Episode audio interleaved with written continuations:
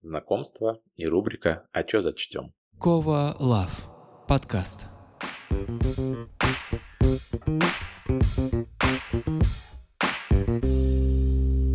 Ребят, всем привет! Давайте с вами знакомиться. Наконец-то настал этот чудесный день для меня. Выход первого выпуска моего подкаста. Я к этому готовился довольно долго, порядка полугода. Я сначала обучался подкастингу, э, выбирал форматы, много переживал, что-то делал, записывал очень много. Дальше расскажу поподробнее об этом. И я надеюсь, что это все будет очень прикольно для всех нас, для меня, для вас, для наших гостей и что это вообще будет такое некое специальное местечко в наших жизнях, которое мы сможем посещать периодически. Давайте знакомиться. Меня зовут Владимир Ковалев, мне 31 год. Я родом из Подмосковья. Последние лет, наверное, 10, может даже чуть больше, занимался бизнесом разного уровня, разных направленностей. И мы обязательно поговорим с вами об этом в одном из э, будущих выпусков. Я прям подробно расскажу все свои бизнес-направления. Э, я не скажу, что это были какие-то грандиозные бизнесы. Это больше такое что-то похожее на очень мелкий бизнес, либо самозанятый бизнес. У меня было, наверное, больше 10 направлений за мою жизнь. Это были там... Первый мой самый бизнес это была кофейня. Дальше это были там и строительные компании небольшие, и страховые офисы. Во всем этом я вам расскажу попозже. Десять месяцев назад мы переехали в Амстердам. Сейчас э, я работаю в Амстердаме на складе. Э, да, это интересное сочетание, бизнесмен на складе. Но так сложилась жизнь, что мы переезжали, было ничего непонятно, и непонятно, можно ли отправлять деньги из России, можно ли там вообще дальше зарабатывать, что будет дальше. При этом мой бизнес в России продолжает работать, я в нем также занят, но также я работаю и на складе в Амстердаме. Было решение это принято, потому что нужно было, один, это зарабатывать деньги, конечно, потому что вообще непонятно, сколько нужно было на жизнь здесь. Два, это интеграция в местное общество, и просто какое-то занятие. А, стоит отметить, что работая на складе первое время я вообще не знал языка. Здесь общаются все на английском. Это тоже отдельная история, которая будет в следующих выпусках. А, я не знал языка и первые пару недель общался с коллегами жестами. Но это очень классный опыт, которым, о котором я тоже вам расскажу в будущем. А, о чем этот подкаст? В этом подкасте будет довольно много рубрик моей болтовни э, на разные темы с разными гостями. Я надеюсь, что будет общение с вами через там наш телеграм-канал, через ваши вопросики. Э, возможно, будем даже созваниваться периодически. Э, мы будем, грубо говоря, взаимодействовать по многим вопросам. Точное описание рубрик вы можете послушать в трейдере трейлере к этому подкасту, либо посмотреть описание этого подкаста. Они будут эм, миксоваться периодически, там разные темы. Кто-то сможет выбрать то, что ему больше интересно, либо я буду очень рад, если вы будете слушать все подряд. Э, давайте немножко поговорим про формат подкаста. Подкаст будет разделен, каждый выпуск этого подкаста будет разделен на две части. Первая часть это вот такая, как сейчас, где болтаю в основном я, э, рассказываю какие-то истории, возможно, отвечаю на ваши вопросы, созваниваюсь с вами. Со временем будут какие-то обязательные части этого выступления. Например, я хочу каждый выпуск рассказывать какую-нибудь хорошую новость из этого мира и обсуждать ее, может быть, с вами, что-то в этом роде. Второй кусок — это будут какие-то рубрики с нашими гостями на абсолютно разные темы про бизнес, про любовь, про отношения, про переезд, про очень-очень много всего. Каждый выпуск этого подкаста будет состоять из вот этих двух кусочков. Почему так? Когда я решил делать подкаст, я понимал, что мотивация может присутствовать, а может и пропасть. А когда я занимался какими-то другими делами в своей жизни, мне очень легко всегда стартовать, что-то что-то делать, потому что запал, энергия, бац-бац, ты это придумал, то придумал. Но когда проходит какое-то время, не знаю, там 3-4 месяца, особенно если нет какого-то результата, мотивация начинает пропадать. И э, я боюсь, что с подкастом может произойти то же самое, боялся, что могло произойти то же самое, поэтому решил заготовить себе материала больше, чем на год вперед, чтобы уже жалко было бросить, и чтобы эта мотивация подхлестывала меня каждый, каждый раз, каждый выпуск. Так получилось, в основном все рубрики, которые вы будете слушать, они предзаписаны записанные. Вот мое выступление, которое в первой части каждого выпуска, это, как правило, актуалочка записанная, может быть, там за день, за два до выхода эпизода. А вторая часть рубрики это предзаписанный какой-то кусочек на какие-то темы. Там, как правило, ничего не связано с текущей датой, с временной повесткой, поэтому это в целом не помешает прослушиванию. Я думаю, что будет интересно. А, мне это позволило сделать э, довольно качественный контент, как я надеюсь, подготовиться хорошо к этим выпускам. И я надеюсь, что вы услышите это и увидите мое старание и старание наших гостей. А, ну, собственно говоря, вот такой у нас формат. Следующий вопрос, на который я хотел бы ответить вам и сам себе. Почему вы будете это слушать? Почему вы будете слушать этот подкаст? Сказать честно, я не знаю. Я очень надеюсь, что у нас получится создать небольшой комьюнити, кружочек, в котором мы сможем можем расслабляться, обсуждать что-то интересное. Вы, может быть, будете его слушать, я не знаю, там, по дороге на работу, гуляя с собакой, где-нибудь еще, либо просто, когда у вас будет желание отдохнуть и погрузиться в эту атмосферу. Я очень хочу, чтобы этот подкаст нес что-то доброе в этот э, мир, э, при этом что-то познавательное обязательно, и чтобы люди могли там путем этого подкаста, общаться с друг другом, узнавать что-то новое и как-то получать какой-то позитив в свою жизнь. Если говорить о том, с чего я хотел бы начать, карьеру подкастера, сегодняшняя рубрика, которую мы будем слушать, она называется «А чё зачтем?». Это рубрика для людей, которые не читают книжки или читают очень мало, как я, и хотели бы это исправить. Почему я решил начать именно с этой рубрики? Потому что гостья э, в этой рубрике – это человек, которому я хочу высказать свое уважение, свой респект. Э, именно поэтому она в первом выпуске. Это человек, который открыл мне мир подкастов, мой учитель в подкастинге, авторка своего подкаста. Вы чуть позже с ней познакомитесь э, в рубрике. Я также оставлю все ссылочки с описанием на соцсети, на подкаст э, Вали. И надеюсь, что вам понравится, и вы тоже сможете наслаждаться ее творчеством, ее работой, так же, как и я. В конце это этого подкаста после рубрики для вас будет небольшой сюрпризик. Мы с вами это обсудим чуть-чуть попозже. В общем, сейчас давайте перейдем к рубрике.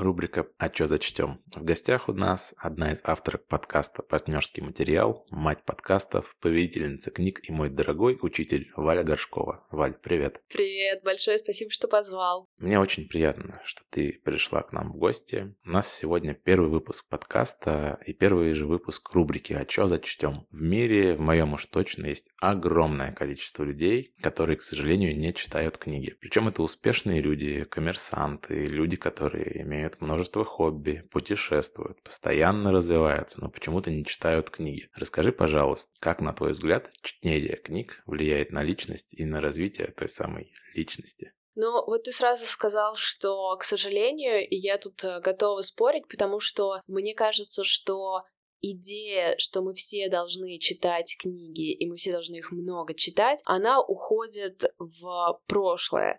И ты совершенно прав, что сейчас человек может быть успешным, он может быть э, всесторонне развитым, в общем, интеллектуальным и интересным собеседником, и при этом не читать книг, нет у него такой обязанности. Я часто Точно так же сажусь вечером читать книгу, и в основном она просто лежит у меня рядом, пока я скроллю Инстаграм. Я не вот чтобы э, защищена от э, такой привычки, и периодически вечера этим заканчиваются. Так что э, понятное дело, что мы живем в, в эпоху, когда за наш наше внимание идет э, борьба всяких маркетинговых э, компаний, и проиграть ее какой-нибудь толстой книжке про чей-то тяжелый внутренний мир, ну вот ничего не стоит. И я сама регулярно попадаюсь в это. У меня есть несколько, у меня есть два варианта ответа на вопрос, что книга да, нам дает, что она делает для нашего развития. Один чуть э, более пафосный, начну, наверное, с него. Мне кажется, что литература, особенно современная, особенно если тратить немного труда на то, чтобы выбрать книги, в которых представлены разные голоса, разный опыт, ну, то есть, например, читать не только мужчин, но и женщин. Не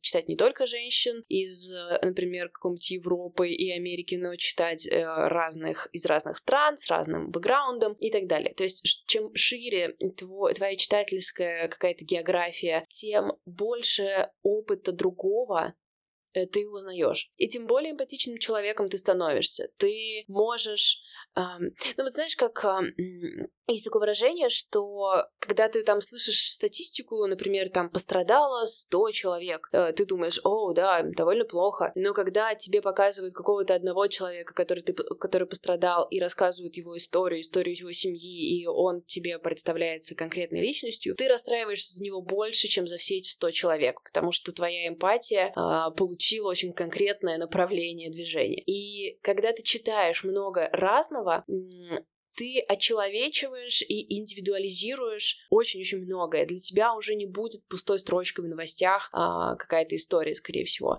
И, ну, в общем, да, мне кажется, мы становимся более эмпатичными людьми, что совершенно не означает, что ты не можешь быть эмпатичным человеком, не читая книг. Просто это очень подробный способ погрузиться в, чей- в чей-то опыт. Ты никогда так много и подробно не узнаешь а, об истории какого-нибудь человека с тяжелой болезнью, с тяжелой судьбой, а, чем прочитать прочитав об этом в книге, потому что там есть время и место остановиться подробно на каждом аспекте. Второй более веселый ответ в том, что для многих людей это просто отличное времяпрепровождение. Не для всех, очевидно, но мне кажется, что ну, в моем случае э, вечер с книжкой выигрывает у многих вечеров, и это не означает, что меня не обязательно выбирать себе такое чтение, которое гарантированно сделает тебя лучше, которое будет тебя развивать, там, читать, не знаю, какие-нибудь татуировки менеджера или что там а, советуют. эм, провести вечер с каким-нибудь кровавым детективом просто супер прекрасная идея. И, в общем, тебе было просто весело и увлекательно, и ты хорошо провел время. Поэтому это как и просто еще один вариант веселого досуга. Но если относиться к этому как к долженствованию, будет сложно. Мне с детства заложена в голову мысль моей мамы и бабушкой, что если ты не будешь читать книжки, будешь дурачком. Иными словами, они имели в виду, что для развития человеку нужно обязательно читать. Насколько, по-твоему, широка проблема того, что люди перестали читать книги? И вообще, проблема ли это? Я думаю, да, это совсем небольшая проблема, потому что на самом деле многое из того, что раньше мы получали из книг, теперь получаем иначе. То есть, если раньше ты бы прочитал учебник, поставил себе галочку, что я сегодня читал книгу, то сегодня ты посмотрел видос на Ютубе и все то же самое узнал. Нет никакой проблемы в том, как ты потребил эту информацию. Соответственно, книги остаются в жанре художественном, в жанре э, какого-то более глубокого там, ну, или нонфикшена, поэзии и так далее. Это больше не такой утилитарный инструмент, как раньше раньше. То есть, да, раньше, чтобы развиваться, тебе нужно было читать книжки, а потому что где еще брать информацию? И теперь вот эта часть э, чтения, она заместилась. Теперь читай, если хочется. Я считаю, что в современном мире, как правильно ты подметила, книги — это одна из граней алмаза твоей личности. Очень хочется погрузиться в этот мир мне лично, и я надеюсь, что нашим слушателям тоже. Задача рубрики «А чё зачтем?» — помочь начать читать. Следующий вопрос, а точнее просьба к тебе дать нам совет. Как часто нужно читать книги? Не знаю, в детстве норма моей бабули была 10 минут в день. Почитал, красавчик, лови пирожок. А что ты скажешь по этому поводу, если у тебя у самой какая-то норма по чтению? Это как, э, знаешь, чтобы накачать пресс, э, качайте его, значит, столько. чтобы накачать мозг, читайте столько. На самом деле, я, несмотря на то, что я никому не могу посоветовать какой-то, э, не знаю, метраж книжный. Я сама для себя такие нормы стараюсь применять. Во-первых, потому что это отчасти моя работа. Мне нужно много читать, и чтобы я могла обозревать книги, да. Соответственно, если я не буду как-то трекать э, этот процесс, то и я отстану. А с другой стороны, опять же, зная себя, зная, как легко я отвлекаюсь и как э, долго я могу смотреть ТикТок, я стараюсь себе устанавливать какие-то нормы чтения, потому что это на самом деле просто такая же привычка, как и все остальное. Если вы чувствуете, то есть вот у нас, у нас есть в Нижнем Новгороде частная библиотека, и туда приходят, э, соответственно, читатели, и мы с ними беседуем. Очень часто люди говорят, что привычки чтения у них нет, но она бы им была нужна. Просто нету вот этого понимания, а когда ты сядешь за книжку. И вот подумать об этом может быть очень полезно, потому что еще один очень важный аспект чтения, как мне кажется, заключается в том, что вот сейчас у нас наше внимание рассеивается очень сильно. То есть мы садимся почитать новости, мы скачем из канала в канал с видео на пост и так далее, э, бесконечно находясь вот в такой лихорадке. Если ты садишься читать, это 30 минут читаешь текст, текст, мне кажется, твой мозг отдыхает очень сильно, потому что все, что ему нужно делать, это э, сохранять внимание на одном источнике информации. Ну вот, э, у меня тот же аргумент и для подкастов. То есть э, ты не заставляешь свой мозг прыгать с места на место. Можно просто прикинуть, где у тебя есть вот эти минуты в дне, когда ты можешь почитать. 15 минут за завтраком вместо того, чтобы читать новости, читать книжку с телефона, например. Или ехать на работу и слушать аудиокнижку. И вот читать перед сном заманчиво, но я засыпаю все время. Поэтому, скорее, это может быть там за час до сна серия закончилась, э, сел 30 минут почитала, пошла спать. То есть найдите куски в вашем дне, в которые вы можете включить книжки. И, конечно, главный секрет э, в том, чтобы найти увлекательную книжку. Потому что если вы находите увлекательную книжку, она сама будет э, выкраивать для себя время, потому что вам будет хотеться узнать, что же там дальше. Смотри, Валь, э, пловцы готовы нырнуть в мир книг. У тебя есть ружье, заряженное знаниями, надо шмальнуть. Скажи, с какой книжки нам стартануть, чтобы книжный мир принял нас в свои объятия? Слушай, ну, я понимаю, конечно, что звучу скучно, но здесь правда нет универсального ответа, и часто я спрашиваю у людей, что они читали раньше, что им вообще последнее понравилось, что они могут вспомнить, что им понравилось, какие им нравятся фильмы, какие им нравятся сериалы, и из этого сделать вывод. Например, я считаю, что не нужно заходить, знаете, вы там нагуглили, типа, список из 250 главных книг, которые каждый должен прочитать, и там какая-нибудь бесконечная шутка, и ты начинаешь читать эти две с половиной тысячи страниц, умираешь на треть, и больше никогда в жизни не читаешь. Нужно выбрать что-то, что тебя увлечет. И если, например, тебе нравится смотреть детективы, то выбери какую-нибудь классную детективную серию и погрузись в нее. После этого, когда ты уже получишь вот эту привычку читать, ты начнешь углубляться, углубляться, углубляться, расчитываться, и все более и более, ну, условно сложные книги будут тебе даваться. Но вот если не отходить далеко от детективов, есть два, две серии, которые я смело всем всегда советую. Первая — это Роберт Гилбрейт про э, Кармарона Страйка. Это, это детективы, которые написала Джоан Роулинг под псевдонимом, и получились они у нее замечательные. Это толстенькие книжки, но они э, сделаны по очень классическому формату детектива, где ты прямо до конца не знаешь, кто э, виноват, но когда тебе говорят, кто виноват, ты можешь отследить по подсказкам, кто это был. И второй вариант это, конечно, э, серия про Харри Холли от Юнёсби. Это кровавые, очень жестокие детективы, оторваться от них невозможно. Написаны они, ну, как мне кажется, э, не чтобы выдающаяся какая-то литературная работа, ну и ладно, очень увлекательное чтение. А для тех, кто, например, больше читал классику, классику и говорит, что, блин, после Достоевского ничего не написали, я поэтому и не читаю ничего. Я предлагаю всегда заходить в современные классики как раз, потому что это роман Романыча такие, где много больших тем. И, конечно, королевой этого является Дона Тарт. У нее я бы... Все знают, вернее, все э, считают ее главной книжкой «Щегол». По нему недавно была э, как раз экранизация «Щегла». Мне кажется, он такой сложноватый, но я выступаю переживаю всегда за тайную историю. Это роман в детективной форме. Вообще прям преступление и наказание только с оргиями и культом в университете. Я считаю, как бы а, понятно, кто победит, да.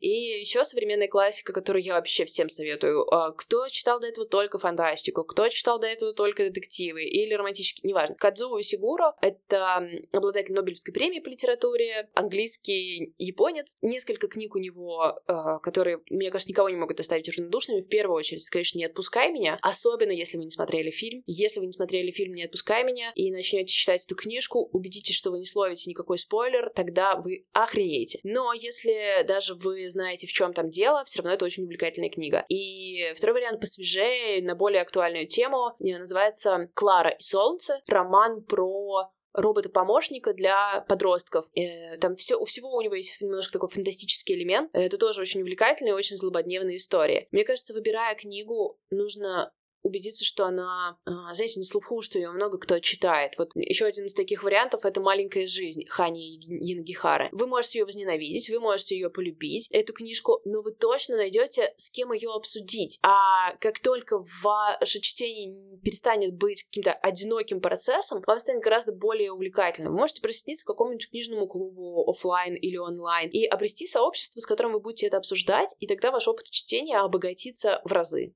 А, супер, слушай, сделаем голосовалку в нашей телеге и обсудим со слушателями. А, создадим, считай, книжный клуб в рамках подкаста, о котором ты и говорила в том числе. Спасибо тебе за интересную подборку. Честно признаюсь, я не слышал об этих книгах раньше, но теперь не терпится что-нибудь зачесть. Как ты думаешь, можно ли слушать книги или их обязательно нужно читать? Я готова драться с любым человеком, кто говорит, что нельзя слушать или что нельзя читать книжки в электронке. Просто на кулачках готова драться. Вообще не важно, как вы получаете книгу в свой мозг. Это литературное произведение. А, я читаю книжки в бумаге, я читаю книжки на телефоне, я читаю книжки на Kindle, а, я могу прочитать книжку с макбука, я слушаю на русском, на английском. Любой способ, который может доставить книгу мне в мозг, мне подходит подходит. Э, я думаю, что излишняя романтизация печатных страничек, запаха книги, всего этого, она тоже людей останавливает, потому что много кому, ну, просто неудобно. Нет такой возможности прочесть а, вот физическую книгу. Вот, например, выберите вы маленькую жизнь, да, для обсуждения в клубе. Замечательная книжка, чтобы обсуждать, потому что много чего происходит, много каких мнений можно высказать. Она огромная, толстенная, ты не будешь ехать в автобусе с ней, потому что тогда тебе не, не удастся взять с собой ничего больше, э, кроме этой книги. Соответственно, ты можешь ее слушать, можешь ее читать на телефоне. Какая разница? Вообще никакой. Если летишь с ней в самолете, придется покупать два билетика. Так и есть. А, я слышал такое мнение, кстати, возможно, это был Дмитрий Дебров, такой персонаж, если помните, что чтобы стать умным человеком, нужно прочитать 3000 книг. Интересно, что ты об этом думаешь и сколько нужно прочитать книг, чтобы спокойно умереть? Смотря когда, да, ты спланируешь умирать, а то вдруг э, раньше времени произойдет. Ты как санитар леса в книжном мире. Да, реально. Слушайте, э, важнее, конечно же, ну то есть, вот смотрите, я читаю примерно 60-70 а, книг в год. Это сильно больше, чем в среднем читают люди. Но это сильно меньше, чем читают те, кто, ну, как бы мои ориентиры в книжном мире. Они читают 150-200 книг в год. Но это абсолютно безумное и ненужное количество книг. Шлака в них типа 90%. Когда я хожу, собираюсь в конце э, года подводить итог, я вижу, что реально на 100% порадовали меня, на 100% мне подошли. 10-15. То есть, если вы читаете, например, если чтение ваша цель, если вы реально кайфуете от этого и вы хотите читать, а не потому что вам кажется, что вы так станете успешнее, то мне кажется, одна книга в месяц — это идеальный, эм, идеальная скорость, потому что у тебя есть э, возможность читать ее не спеша и отвлекаться от нее, плюс у тебя все равно наберется 12 книжек, очень хорошая выборка, и у тебя есть возможность повыбирать что-то, что тебе скорее зовется, послушать обзоры, почитать критику и выбрать то, что что тебе скорее понравится. Если читать э, там 12 книжек в год, то гораздо выше шансы, что вы на 100% проч... ну, там, 90% книг, которые вы прочитали, будут хороши. В то время как у меня 90% книг э, так себе, 10% прям хорошие. Ну, то есть это не статистика нормальных живых людей. Последние два коротких вопроса. А то с тобой на эту тему, мне кажется, болтать можно бесконечно. Давай, два вопроса в одном.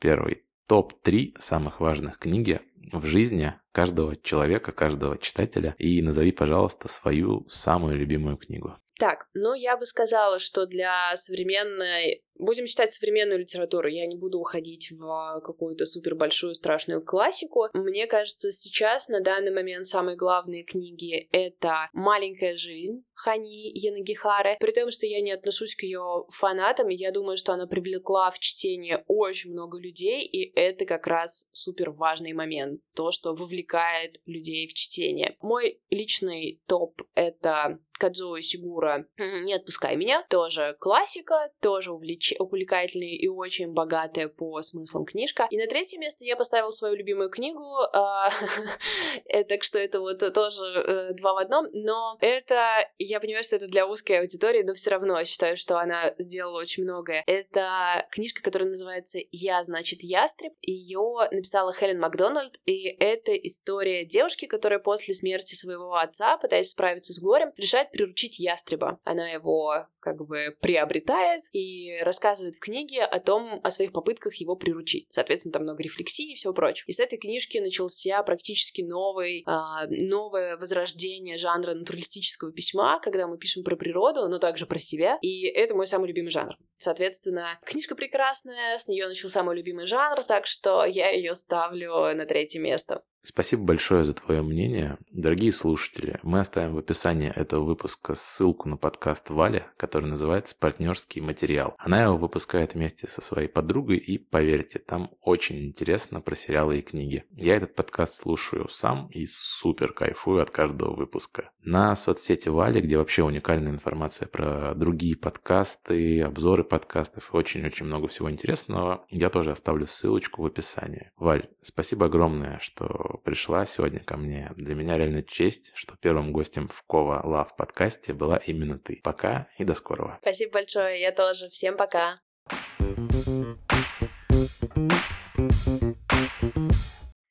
Ну что ж, друзья, вот и подошел к концу первый выпуск, первый эпизод Кова Лав подкаста. А, было очень волнительно, мне было реально интересно и надеюсь, что вам понравилось. Подкаст будет выходить раз в две недели. Надеюсь, что вы будете за этим следить. А теперь давайте перейдем к сюрпризику, который я обещал вам в самом начале. Я обожаю хейтеров, очень люблю их комментарии, и у нас будет с вами традиция. За каждый самый хейтерский комментарий, один к каждому подкасту, я буду платить его автору по 500 рублей. Эти комментарии можно оставлять в нашем телеграм-канале.